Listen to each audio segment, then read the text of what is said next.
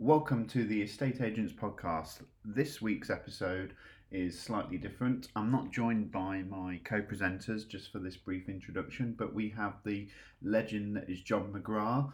Now, we're going to be splitting this hour long episode into two because there's so much content for everyone to take away. We want to make sure that everyone puts it into practice. So, enjoy this episode and tune in next Friday for option two which will give the last part of the John McGrath interview. Happy listening. Welcome to the latest episode of the Estate Agents podcast. I've got my co presenters, uh, Stephen Brown. Hi, Stephen. Morning, Luke. How are you? I'm very good, thank you. So you can be the equivalent of um, Tom Panos today. Oh my word! So because oh. um, all will be revealed soon, and then we have uh, Andy Overman over in Thetford. Good morning, Andy. Morning, Luke. How are you? I'm very good, and you can be the good-looking one, so you can be uh, Troy. It's always a, so, it's always a first, Andy. so uh, the reason for that is we've got a very special guest today, all the way over uh, from Australia. We have uh, the legend that is uh, John McGrath. Good morning, John. Morning, guys. How are you, Luke?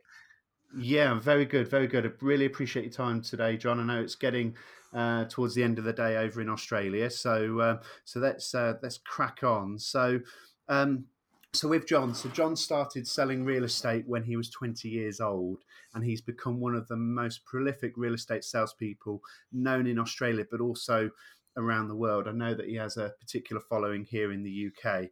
Um, and at the age of 25, he had the highest priced home and apartment uh, that was sold. So he started McGrath when he was 25 in 1989, and it's now grown to the second largest real estate group within the country, with over 100 offices and 12,500 sales people, which of 27 of those were in the top 100 agents in Australia, and 18% of the top females in the country.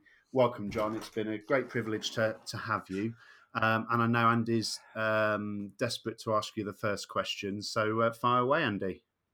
Yeah, morning, John. Um, can I just say thanks for, for joining the uh, podcast today?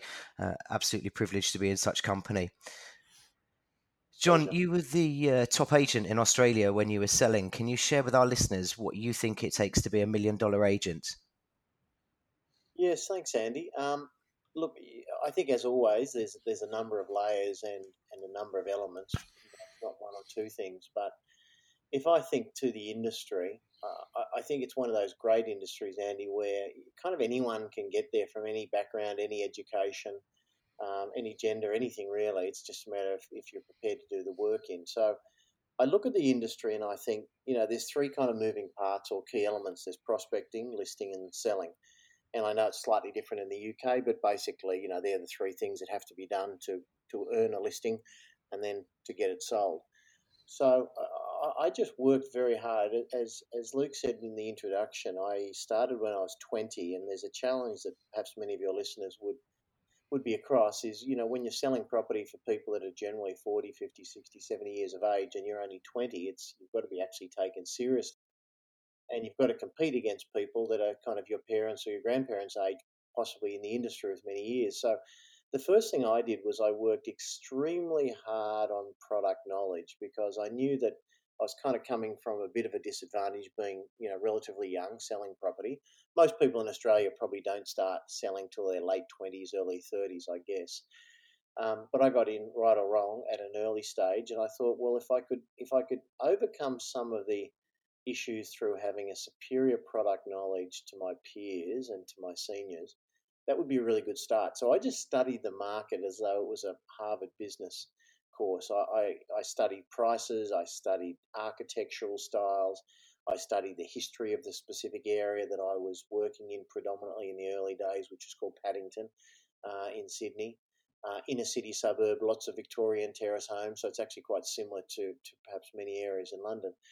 Um, and, and I, I, felt that that gave me the confidence to really, you know, start to compete at a higher level at a relatively young age. So I think the first thing is, especially for the listeners who are who are kind of um, relatively new to the industry or perhaps in their first year or so of sales, um, product knowledge will take you a long way. The next thing was really just about learning my craft. And I think sales is a very honourable profession when done right. real estate sales. It gets uh, ridiculed quite a bit, and I think it gets ridiculed because for many, many years the standard's been too low. But I think that if you really look at your craft and you break it down, and so I unpacked it. So I went to seminar after seminar, and I read book after book, and and I listened to cassettes in those days. There was no podcast like this. It was just you know going out and finding anything you could get to soak up the information. And um, I just really started to unpack it, and I looked at things like listening. You know, what did it mean to be a great listener? And, and you know, it was kind of an odd question because I used to think listening was listening, but then I I unpacked that and I realized that you know there was active listening and deep listening and you know a way to listen that really um, uh, engaged with the person you were with. So I learned those things and I learned storytelling. Um, and I think that's a real key to success in any sales role is you have to be able to engage people and stories is particularly a strong way to do that. So I went and did a little uh, course by a company called Toastmasters. I don't know if you have them in the UK or perhaps that's where they started, but it basically taught, you know, just average people how to present in a public forum and I was a shy young kind of guy, and I, I didn't have any pitching or sales skills to speak of. So I um, I just went to this course, and it was run over eight weeks, and we went one or two nights a week, and they basically taught you the how to present your ideas in a group setting, which was terrifying, of course, to, to me, and, and it is to most people.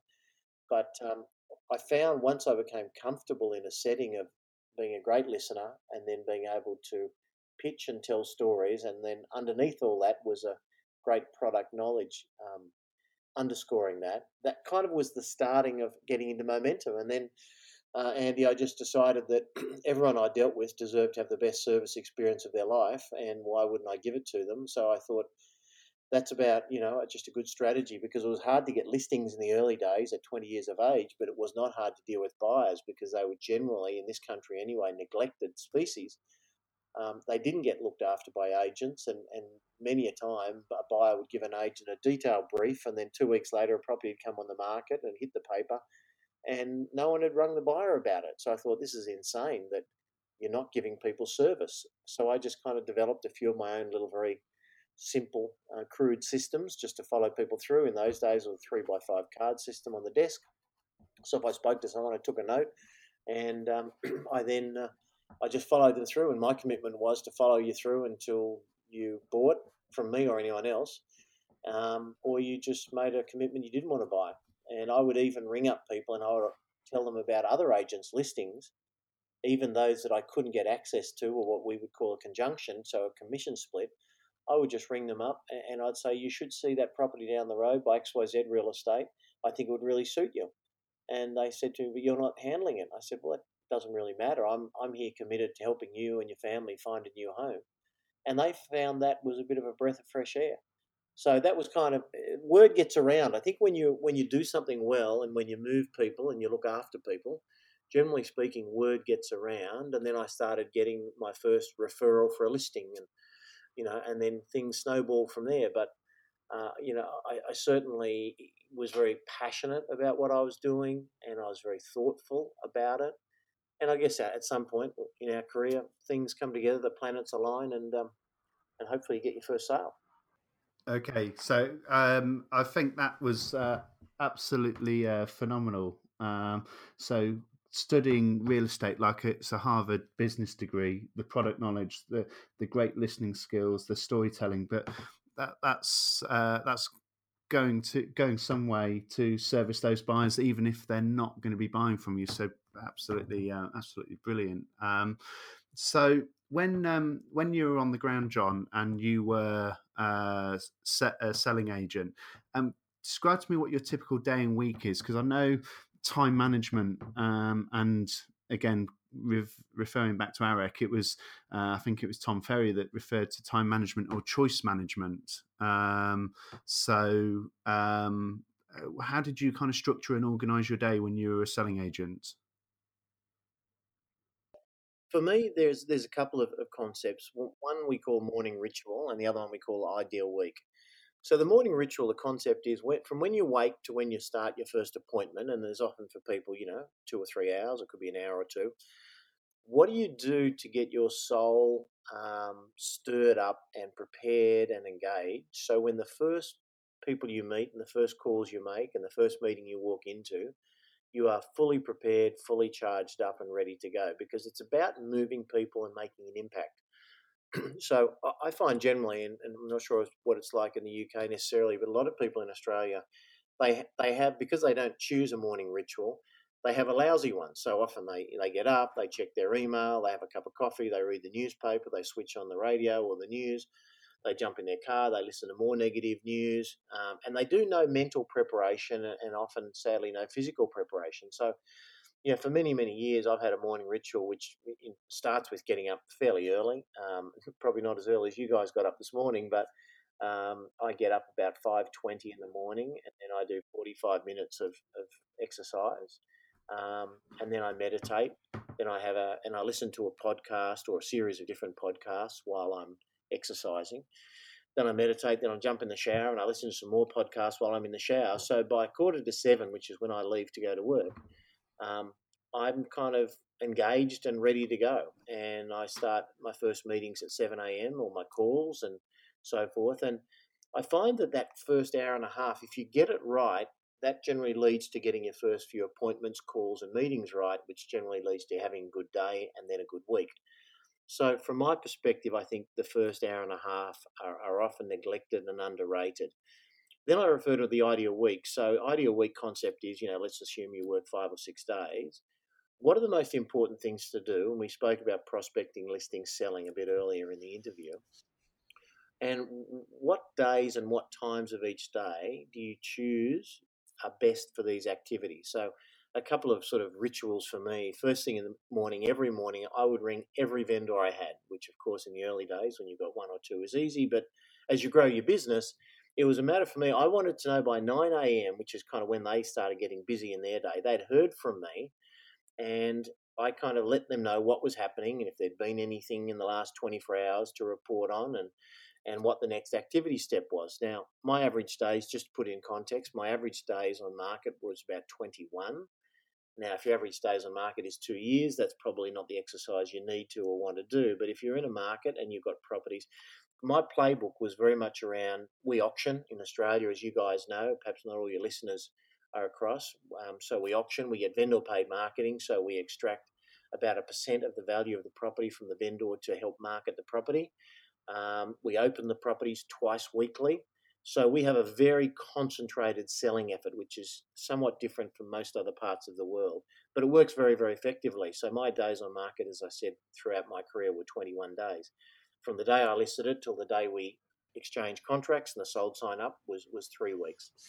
So, um, and but I think a part of that wasn't just our, our selling style and the auction process. It was very much around managing my clients' expectations, staying in touch to a degree. When and some days I'd be in touch three, four, five times a day with a client if there was a deal starting to brew or a deal afoot.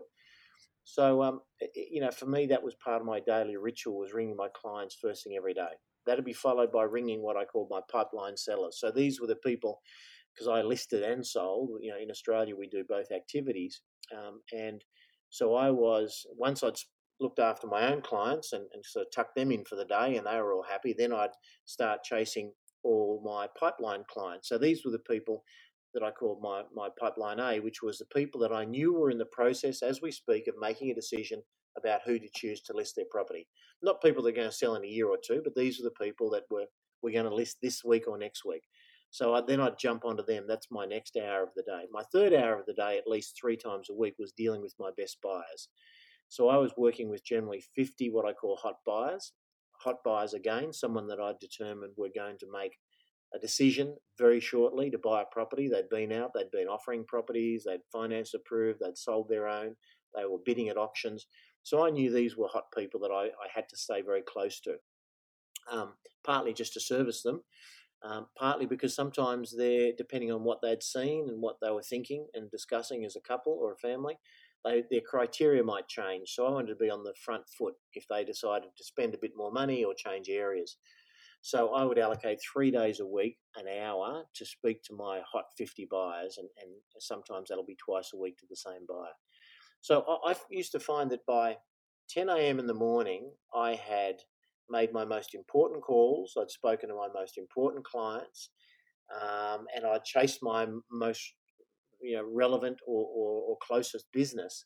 And so by 10 o'clock in the morning, I remember hearing Bill Gates once say, you know, after I'd been doing this for a while, I'd kind of read something about him or I heard him say something about he, he front loads all his most important appointments and meetings to first thing in the morning. So by 9.15 a.m., he's done what's most important. And, and funny enough, I kind of did about the same. By 10 a.m. anyway, I had done the most important things in my in my business and for my sales people. And then I would hit the road and basically then from 10 a.m., 10.30 a.m. through till dinner time, um, I was just from one appointment to the other. Well, one of the, the things that changed my life, guys, years ago, a guy called Bob Boland in the States that I've spoken about a bit at AREC and conferences. He was the number one sales agent. The, the year I went to shadow him, I went and spent three or four days at his business and home, and I watched him, you know, be the world's best real estate guy. And that year he wrote 4.3 million US dollars, and we're going back 20 years. 4.3 million US dollars in fees, which is you know the average Australian. Unbelievable. The average Australian probably writes 50,000 a year, and I suspect it might be similar in, in, in Europe and in the UK.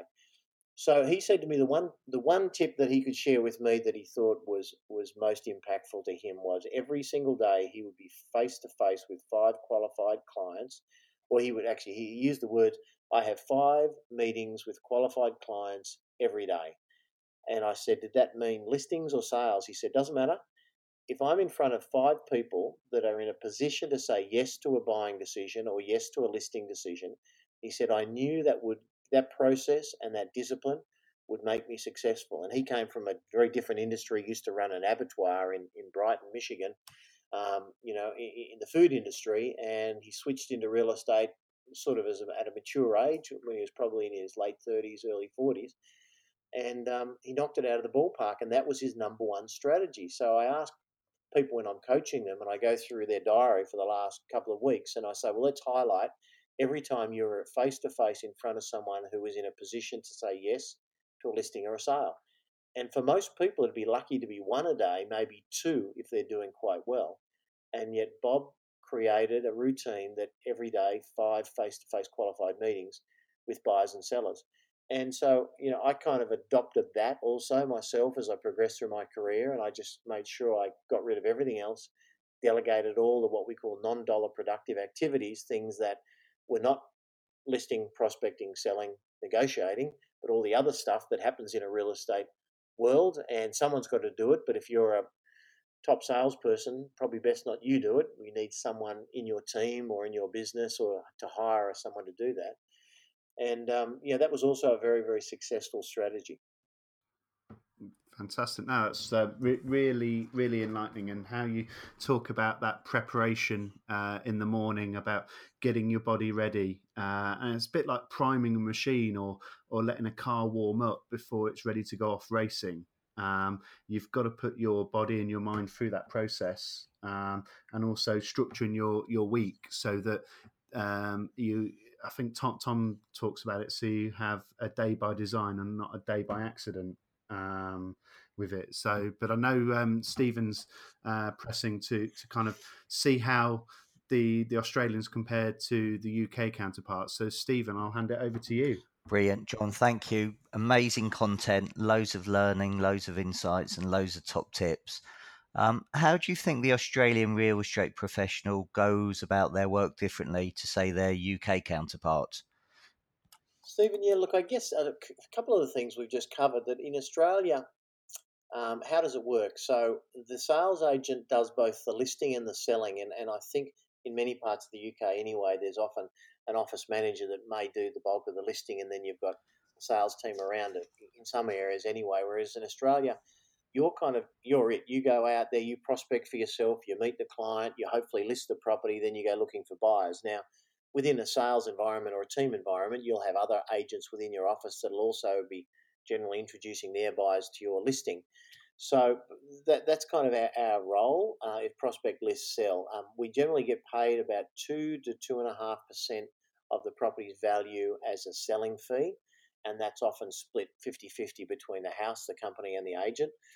Um, uh, and about 1% generally, uh, if you're going to auction a property, you would then ask the client for another 1% or on a hundred or on a million dollar property, eight, nine, ten thousand dollars to contribute to the marketing of the property. So we would do certainly in our company, we probably do 30 to 40% of our sales through auction. In the big cities, it's much higher. Some of our agents, our top agent's a guy called Peter Chauncey, um, and he's, he's actually number two in the group, but he's he's a brilliant agent and one of the best in the country. Um, last month, and, and, Australia at the moment is considered, like many parts of the world, a bit of a tough market. We've been through a fairly you know strong boom three or four years. It's kind of come back a bit. It's dropped in about 10% in value in the last 12 months. Having said that, it went up 60 or 70% in value the preceding four or five years. So it's not it's not desperate, but certainly a lot of the industry is feeling the pinch now. And and an industry where the average agent sells one a month. Peter last month sold or exchanged 17 properties, averaging just over 2 million Australian dollars. So almost anywhere in the world, he'd be, you know, at, at the top of the tree. And, um, you know, I, I just look at Peter and I think, and, we, and I actually interviewed him on an in-house equivalent of what we're doing here today. It was an in-house webinar we do every single week. And, um, and, and I interviewed him the other day, and there, were, there was just a few things that that struck me in the interview as I was listening. Firstly, is the guy is extremely likable. He's just a nice person, and and yes, he's he's steely and he's tough and he's focused, and he's he's he's a no garbage sort of guy. But I've got to tell you, he's he's got a lot of likability factors. He's very authentic. He's softly spoken. He's considerate. Um, he thinks before he speaks. He's kind of all that we, we teach people to be trusted advisors as well as salespeople. And I think there's room for both in the one body. So, you know, Peter is terrific about that. But I said to him, you know, what did you do when the market tightened up? And he said, John, I started with the basics. He's always been a very fit guy. He runs generally, you know, sort of six, seven, eight kilometres every single day.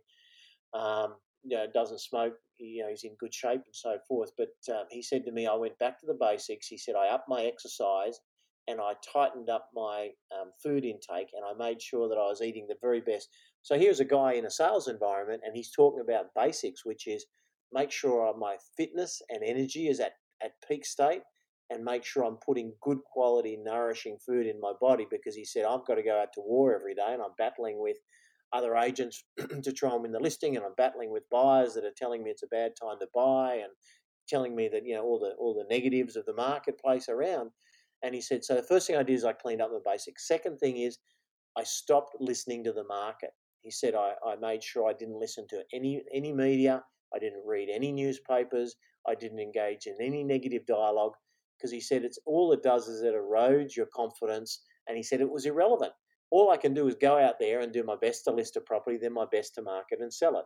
So, you know, he said all the other stuff was just stuff and noise and was a distraction. He said, So I became super positive, fitter than I've ever been. I shielded myself from the negativity.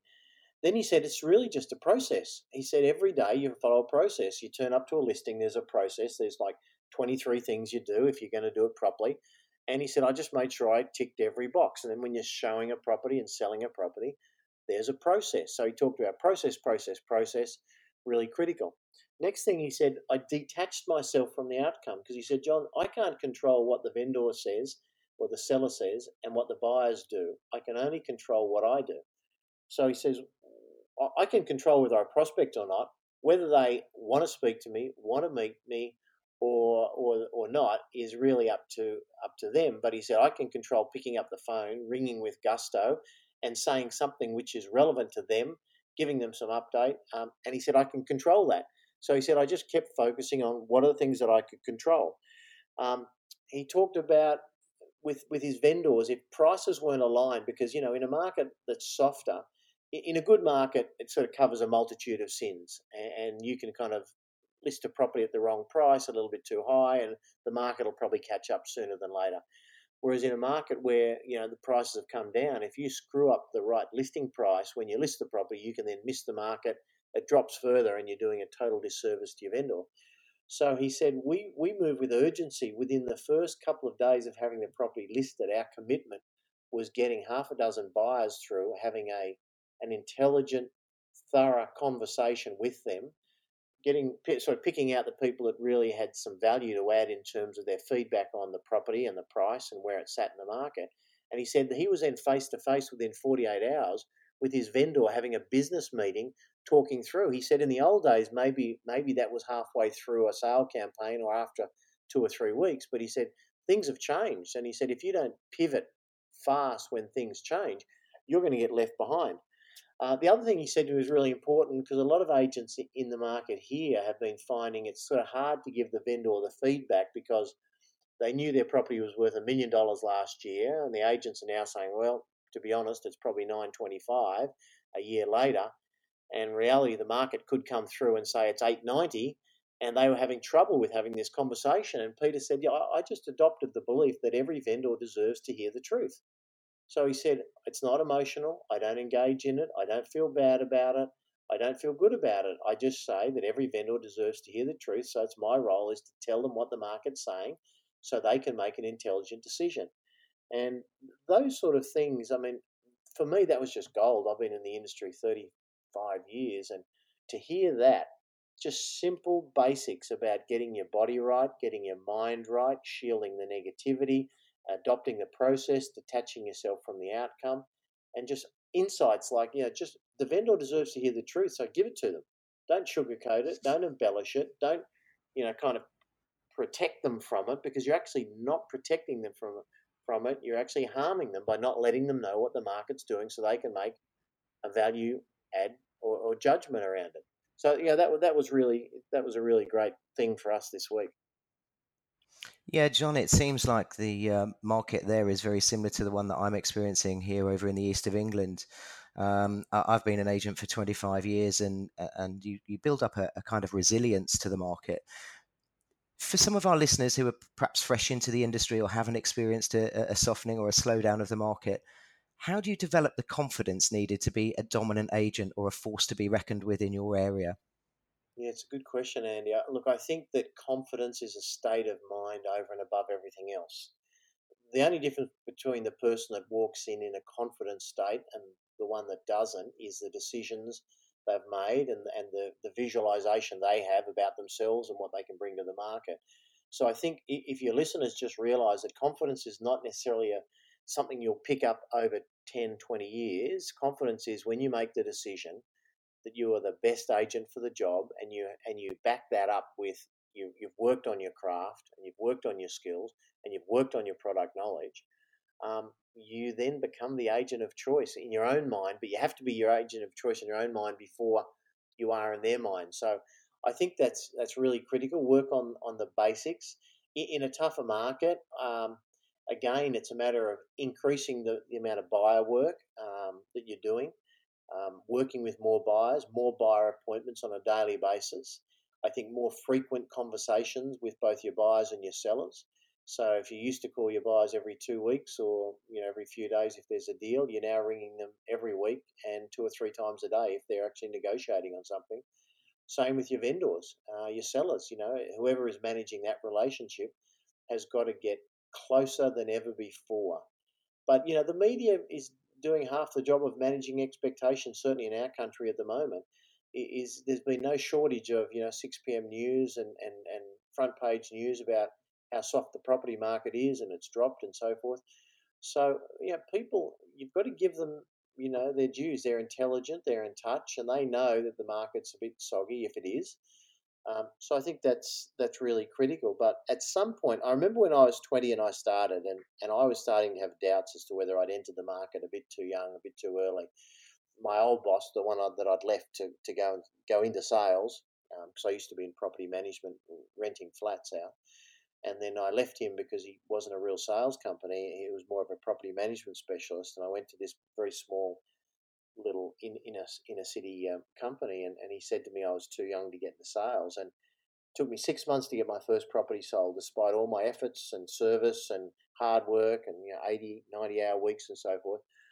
And I started wondering whether he was right, and, until I was picked up by a colleague of mine, and he said, you know, the reality is if you're good enough, you're old enough, just make the decision, commit, and, and you got to banish the doubt, get rid of the doubt you have about yourself, and I think a lot of people never do that. They, you know, they, they kind of they never hit their straps. They start by thinking big. They have big goals, and then all of a sudden they hit a bit of rocky road, and they don't quite have the results they wanted. And then they start lowering their expectations, and and and before long they've just lost confidence in themselves, and they're just kind of one of the thousands and thousands of a sea of faces of agents. You've got to move up above that. You know, you've got to be you've got to be spectacular every day. You've got to be doing something, and the way that you are in your marketplace, the vibration and the energy you give out, has got to be attracting people towards you and towards your business.